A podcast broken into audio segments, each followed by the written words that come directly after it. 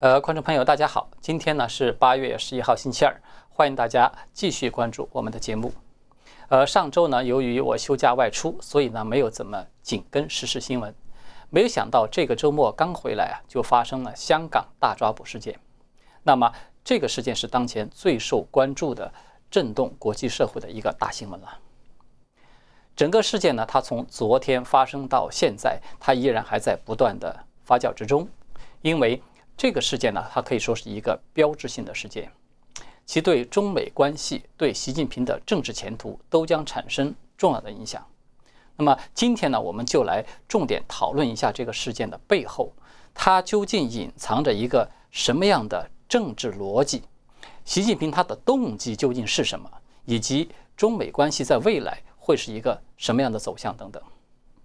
我们呢，还是先简单的回顾一下这个事件大致的来龙去脉。这次大抓捕呢，它是从昨天开始的，也就是八月十号星期一的清晨。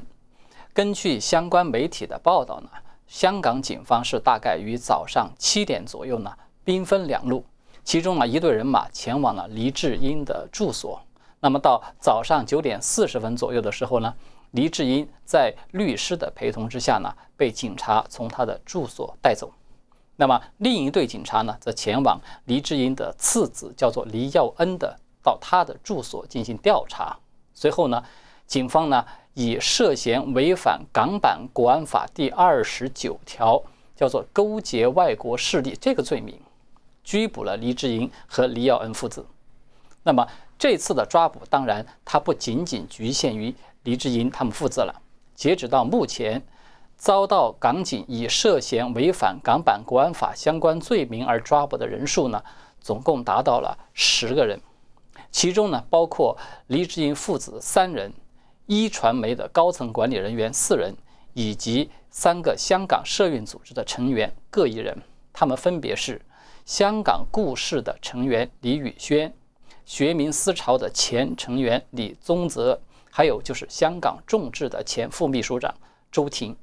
她是唯一的一个女生。那么在抓捕的同时呢，港警还出动了超过两百人的规模，对一传媒的大楼进行了一个全面的搜查。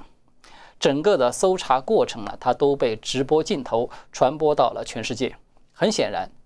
这个举动呢，它是刻意安排的，它的目的呢，就是要通过媒体的直播来放大一种恐吓效应。也就是说，这一次抓捕他主要的目的呢，它不仅仅在于说针对几个抗争人士来秋后算账，它更主要的目的是在于中共呢，它要通过这样一个颇有仪式感的一个画面，它正式的拉开对香港的新闻自由和言论自由进行全面管控的序幕。其实这一点，我们从香港市民随后的行动上就有非常明显的反应了。昨天啊，这个抓捕事件发生之后，大批的香港市民从半夜起就开始起来，到各个报摊儿排队购买《苹果日报》。那么平时呢，这个《苹果日报》它每天的发行量大概是七万份左右，但是昨天一天，总共《苹果日报》卖出了五十五万份报纸。不仅仅是报纸，《苹果日报》的股票呢也是逆势暴涨，一度超过了百分之三百四十以上。连大陆的网友都在大陆媒体的相关报道下面留言说：“这是我生平第一次看到金钱彰显了道义。”他这个说明了什么呢？说明人心的向背其实是非常清楚的。香港人啊，他买的不是报纸，也不是买的股票。他们实际上是在用金钱在进行投票，来表达自己的观点，用金钱和购买来作为一种武器，在捍卫香港人最后的这点新闻自由和言论自由。呃，到我做这期节目的时候为止呢，这一次抓捕事件它最新的进展是，包括这个黎智英父子三人在内的昨天被捕的十个人之中呢，有八个人。已经获得了保释，他们离开了警署。其中呢，只有香港故事的成员李宇轩和前学民思潮的成员李宗泽呢，还没有获得保释的相关消息。我们呢，先来讨论一下黎智英本人这个案件的未来的走向。对这一点呢，有很多人他最关注的就是黎智英他是否会被送到大陆去进行审判。我们如果从理论上来说呢，黎智英和周庭等等，他们几个都存在着这样的一种可能性，因为根据这个港版国安法第五十五条的规定，有三种情况的案件是可以被送中处理的。第一是。案件涉及外国或者是境外势力介入的复杂情况，那么香港特别行政管辖区呢？第一，案件涉及外国或者境外势力介入的复杂情况，香港特别行政区管辖确有困难的，这是第一种情况。第二种情况就是出现香港特别行政区政府无法有效执行本法的严重情况的。第三种情况呢，就是出现了国家安全面临着重大现实威胁的情况的。那么这三种情况，只要符合其中任何一条，都可以在履行一个简单的程序之后呢，就由驻港国安公署来对相关案件行使管辖权。同时呢，这个港版国安法的第五十六条和五十七条呢，它还规定了。就是如果被认定为需要由中央来管辖的有关危害国家安全的案件，那么将由驻港的国安公署来负责立案侦查，同时呢，由大陆的最高检来指定有相关的检察机关来行使检察权，由大陆的最高法来指定相关的法院来行使审判权，同时呢。一概适用《中华人民共和国的刑事诉讼法》等等相关的法律规定。由于目前啊，我们并没有看到港府有公布黎智英所涉及的所谓勾结境外势力的这个具体情况，所以呢，中共中央他也没有明确的去解释什么是所谓的香港政府管辖确有困难的复杂情况。所以呢，如果我们要从最坏的一个预期来进行观察。黎智英案，如果它的影响巨大，港府觉得自己难以下手，那么的确是有可能最后被送交到大陆去进行检查、起诉以及审判。那么从这一次大抓捕的对象来看呢，我觉得有三个值得注意的重点。第一个呢，就是刚才我们已经有提到，抓捕黎智英的同时呢，还对香港一传媒进行了高调的这种大规模的搜查。他的目的当然是要恐吓所有与中共不同调的媒体，意思就是，如果你们还不收敛自己，还不赶快进行自我审查，那么下一个被查甚至被封禁的对象就是你。这个可以说是中共打压香港言论自由的一个开端。那么第二个重点呢，就是黎智英父子三人同时被抓。凡是熟悉中共迫害手法的人啊，都知道，这种行动呢，它往往意味着中共埋伏了后手，就是说，他们不是简单的抓人判刑，让你坐牢就完事儿了，他们很可能会需要制造一个所谓的乱港祸首认罪伏法的这样一个范例，他的目的呢，是要最大限度的来打击民主抗争人士的士气，消解港人抗争的这种正义性。同时呢，也给中共这个港版国安法呢，它的后续实施制造出一个合法性来。也就是说，如果中共它需要这个黎智英来重演一次电视认罪，那么他们就需要握有对黎智英施加极限压力的这种筹码，而利用至亲的亲属来进行要挟，可以说是中共得心应手的一个套路了。我们都知道，黎智英呢，他已经是年逾古稀，他本人可能对生死啊、荣辱啊等等都看得很淡，那么不会屈服于中共的压力。但是，当自己的儿孙辈他的生死前途都被中共握在手里的时候呢，这个对任何一个人来说都是一种极其艰难的选择。中共他要行恶呢，他从来是没有任何底线的。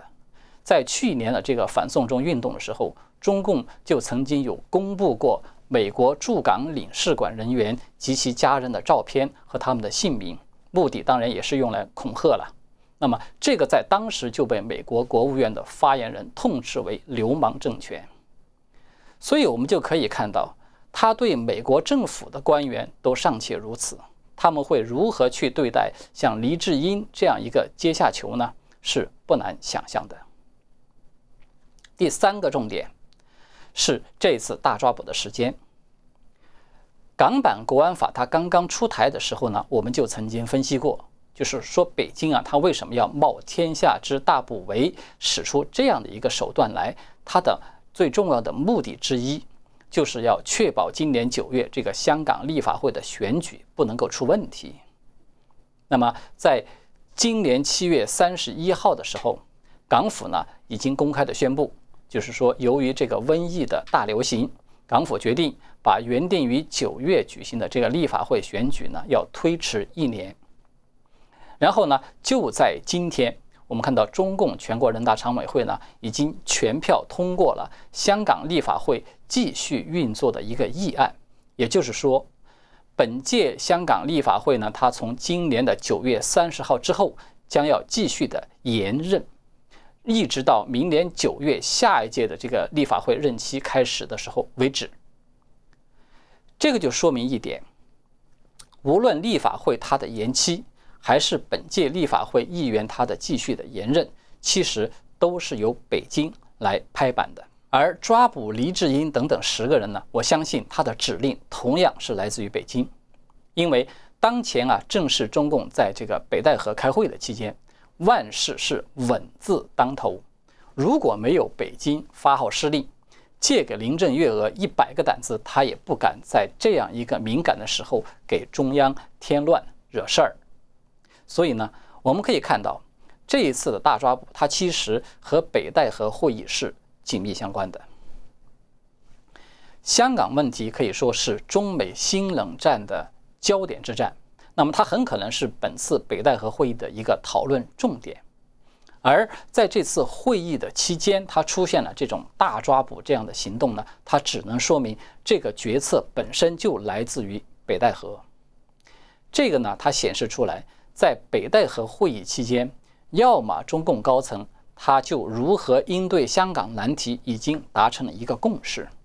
要么就是高层意见已经被习近平一派所主导，所以呢，他以优势的这种地位强行达成了一个所谓的共识。无论是哪一种，都说明习近平目前他仍然牢牢地掌握着这个加速器。接下来呢，我们要延续刚才的话题，和大家讨论一个非常重要的问题，就是说，既然北京啊，他已经强行的延迟了立法会的选举，人大也几乎在同一时间出台了这个相关的补救措施，那么可以说，中共在选举方面的这种压力。已经是暂时没有了。那么，为什么中共他还会急于发起这样一次大抓捕的行动呢？有一种普遍的看法认为啊，说这个是对美国财政部制裁十一名中港官员的一个报复性的举动。但是问题是，我们看到中共在八月十号，也就是大抓捕的同一天，他们也公开的宣布了要制裁十一名美国人，这显然是一种。对等的措施，尽管我们看到这十一个人中呢，有三个人其实都已经被中共在一个月之内是第二次宣布实施制裁了，它凸显出来中共是有一点无牌可打的这种尴尬，但是最起码它说明中共目前它还是想尽量的维持一个表面上的这种对等制裁的这种模式，所以呢，从这个角度上来看。香港大抓捕呢，它应该是蕴藏着另外的一种政治逻辑。我们都知道，港版国安法呢，它其实是习近平拍板的一个工程。韩正呢，他在今年五月就曾经明确的说过，说国安法呢是去年十月这个四中全会的决定，所以呢，这个话他等于告诉了所有人，就是港版国安法它就是习近平做出的一个决策。那么这样一来，它就带来一个问题：凡是由习近平拍板的事情，按照中共体制的这种特色，它是只能成功不能失败的。比如说，习近平定下了说今年我们要达成全民小康的目标，那么不管它实际上是否真的达标了，民政部也好，统计局也好，它都只能给出一个确凿的证据来证明已经基本上全民小康了。因为这个目标的达成与否呢，它事关习近平的政绩，也事关他的政治安全。大家知道啊，这个政治安全呢，它是被习近平所定义的那个大国家安全概念里面是放在第一位的。所以呢，港版国安法和此前的这个送中条例，它最大的一个不同就是，送中条例呢它表面上是由临政港府来推动的，而国安法呢是由习近平亲自推动的。在去年反送中运动迫使这个港府撤回了这个送中条例以后呢，这个就被国际舆论是普遍的视为习近平的一大政治挫败。但是呢，最起码在表面上，这个可以说是港府的一个失败。习近平在党内呢，他还可以找到一些替罪羊，比如说被撤换的中联办主任王志民，以及被撤换的港澳办主任张晓明等等。但是如果说这一次国安法失败了，那么这个巨大的政治责任只能由习近平自己去承担。所以呢，国安法从正式推出一开始，它就注定了，就习近平只能是一条路走到底的。因为国安法它能否顺利的实施，关系到中共能否真正的掌控香港，而能否掌控香港呢？它又关系到习近平能否。度过党内的危机，保住他的权利。换句话说，是习近平自己呢，把自己的政治前途和这个香港问题进行了一个深度的捆绑。拿下香港，把香港内地化，这个就可以证明习近平思想与红色数字集权这种模式呢，它能够征服并且顺利的统治一个民主化的地区。那么一旦成功，这将成为中共所谓的道路自信，并且输出中国模式的这个成功的范例，它也将成为习近平的一个巨大的政绩。但是，如果拿不下香港，国安法成为一纸空文，半途而废，那么习近平的所谓开疆拓土也好，他的大有作为也好，那个中国梦就基本上做到头了。所以，如果我们用一句大白话来进行概括，可以说。就是习近平在香港问题上已经输不起了。从这个角度上来看呢，这一次抓捕黎智英等人，可以说也是中共最高层的一次试探性的进攻，而并非防守反击。如果说国际社会不能够对此做出一个有效的、强有力的应对，那么中共的下一步，它势必在香港大举实施红色恐怖的统治。在这一点呢，有一点我想跟大家特别的说明一下，就是习近平所说的那个国家安全的概念，它和我们一般人所理解的是不太一样的。呃，中共官方呢有多次公开的表述过习近平的大国安概念，它的内容可以说是包罗万象的。它说白了就是党要管的一切都算国家安全的范畴，当然。中共的国家安全呢？它真实的内涵其实是指中共这个党组织它的权力安全，它并不是真正意义上的国家安全。那么，在习近平的这个国安概念之中呢，他是把中共意识形态的安全都视为重要的一部分的，他甚至把这个意识形态都视为国家主权的一部分。这个不是我自己在这里说。早在二零一七年的五月啊，就是中共那个党刊《求是》杂志，他就曾经刊登过一篇文章，它的标题就是“维护意识形态安全要有主权意识”。而这篇文章它的开篇第一段就公开的提出，必须始终绷紧意识形态安全这根弦，树立强烈的主权意识，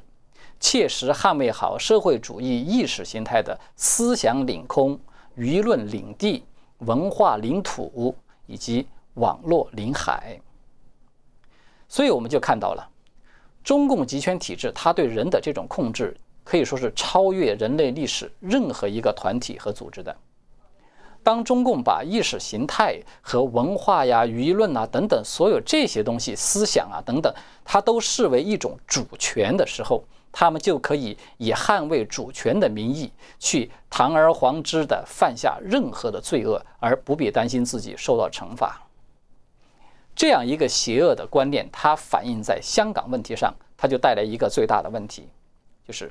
香港我们都知道它是一国两制的一个样板，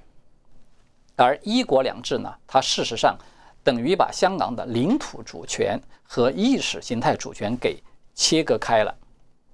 也就是说，领土的主权它是属于中共的，但是呢，意识形态的主权它却是事实上属于整个西方的自由民主的阵营。这要在中共看来啊，它是不能够接受的，因为这就是一个巨大的意识形态领域的国家安全的漏洞，它也显示出中共所理解的那个所谓的主权是不完整的。那么，习近平他要开疆拓土，实现所谓的中心大业，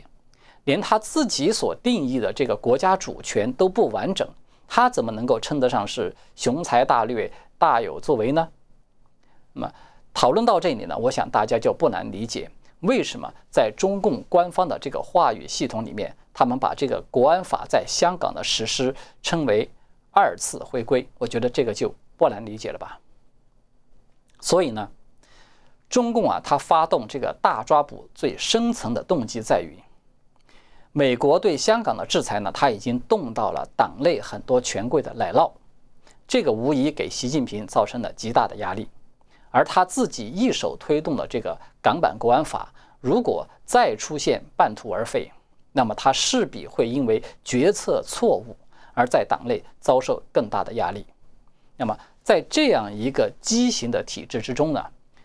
坐在习近平这个位置上的任何人，他都是不能够有错的。他一旦犯错，他就意味着自己权力的毁灭。所以呢，他要维护权力，他就只能将错就错，或者说死不认错，狂奔到底。这个是中共这种红色集权体制的邪性，他所决定的。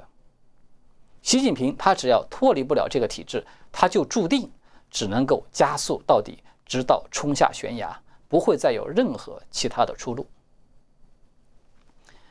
对中共来说，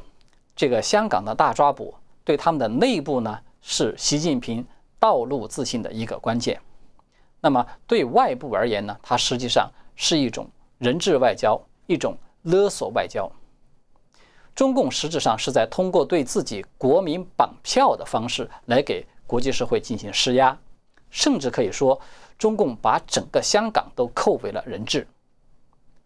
在过去的这个国际社会呢，往往因为投鼠忌器，就不敢再对中共进行制裁，甚至是谴责。但是这一次，我觉得可能会有所不同。我们看到，就是美国国安顾问奥布莱恩他在此前的那次讲话中说清楚了一个非常重要的关键，就是说，美国呢他已经看清中共在意识形态方面的危害。这个就说明一点，它说明美国政府的决策层是真正的看清了中共，所以他们事实上已经是在按照对待恐怖组织的这样一个原则来处理与中共的外交关系了。所以，我想美国它不会轻易的受制于这种人质绑票的外交，反而它可能会采取更为强有力的行动来进行回应。这个呢，就必然会促成美中新冷战之中这一次香港战役呢，它会进入到一个快车道，同时也会进入到一条单行道。好的，今天呢，由于时间关系，我们就暂时讨论到这里，谢谢大家，我们下次再见。